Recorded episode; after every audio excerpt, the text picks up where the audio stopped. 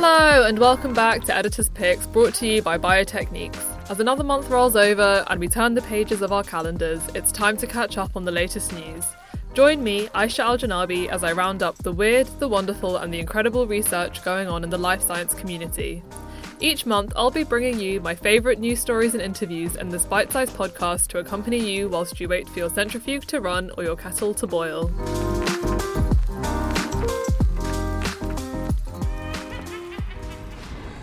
October is not only spooky season, but is also awards season as the Nobel Prizes were announced earlier this month.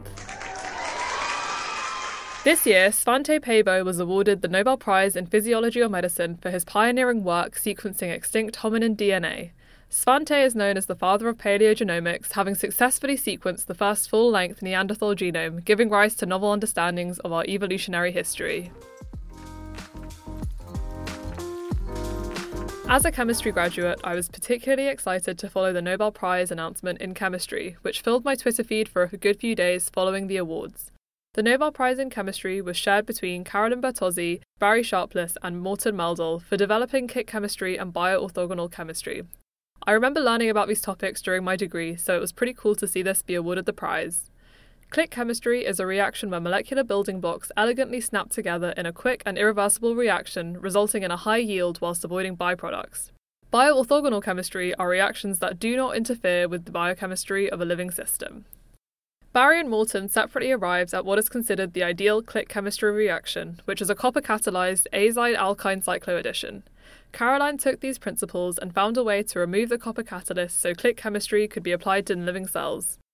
Caroline utilized this bioorthogonal click reaction to label molecules on the cell surface called glycans. In doing so, she found these molecules help protect tumours from the immune system. In other news, a novel nanotherapy that prevents blood clots in both arteries and veins has been developed. Researchers from University Hospitals Cleveland Medical Center and Case Western Reserve University identified a targetable pathway that occurs in both types of clots, which were previously thought to have distinct underlying mechanisms. In animal models, the researchers found that a type of white blood cell called neutrophil is overactive in both types of blood clotting mechanisms and identified a cluster of receptors that are unique to activated neutrophils. These findings could lead to therapeutics that are especially necessary for cancer patients, as blood clots are a common complication. We've had quite a few articles this year about the heart, including biofabricating a human ventricle and a strategy to return heart muscle cells to a stem cell like state to promote their regeneration. This month, we heard about how oxytocin, the neurohormone responsible for pleasure, might help regenerate the heart as well.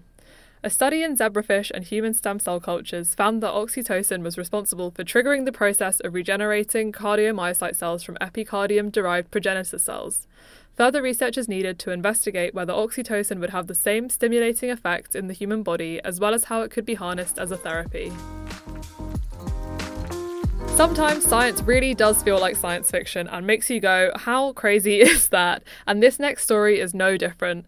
A new study demonstrated that neurons cultivated in a dish have the ability to learn and exhibit awareness in a stimulated game environment. An international collaboration showed that 800,000 brain cells in a dish, aptly called DishBrain, is capable of playing a table tennis computer game.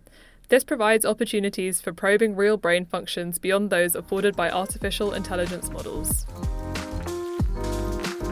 It was also Hispanic Heritage Month from the 15th of September until the 15th of October, which I thought was the perfect opportunity to find out the stories behind some Hispanic scientists that contributed to scientific advancements.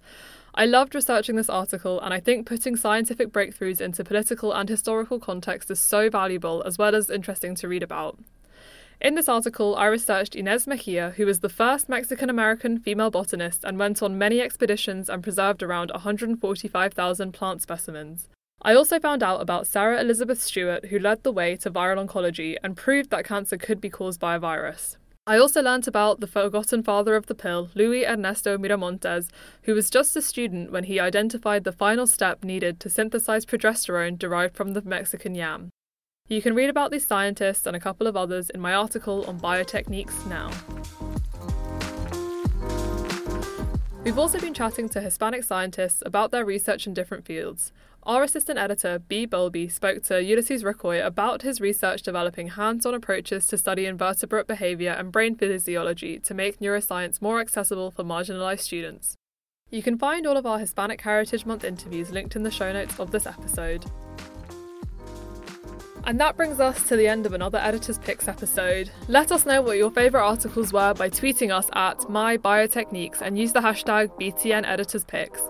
If you'd like to find out more on any of these articles, check out the show notes. Thank you for listening. Until next time, bye!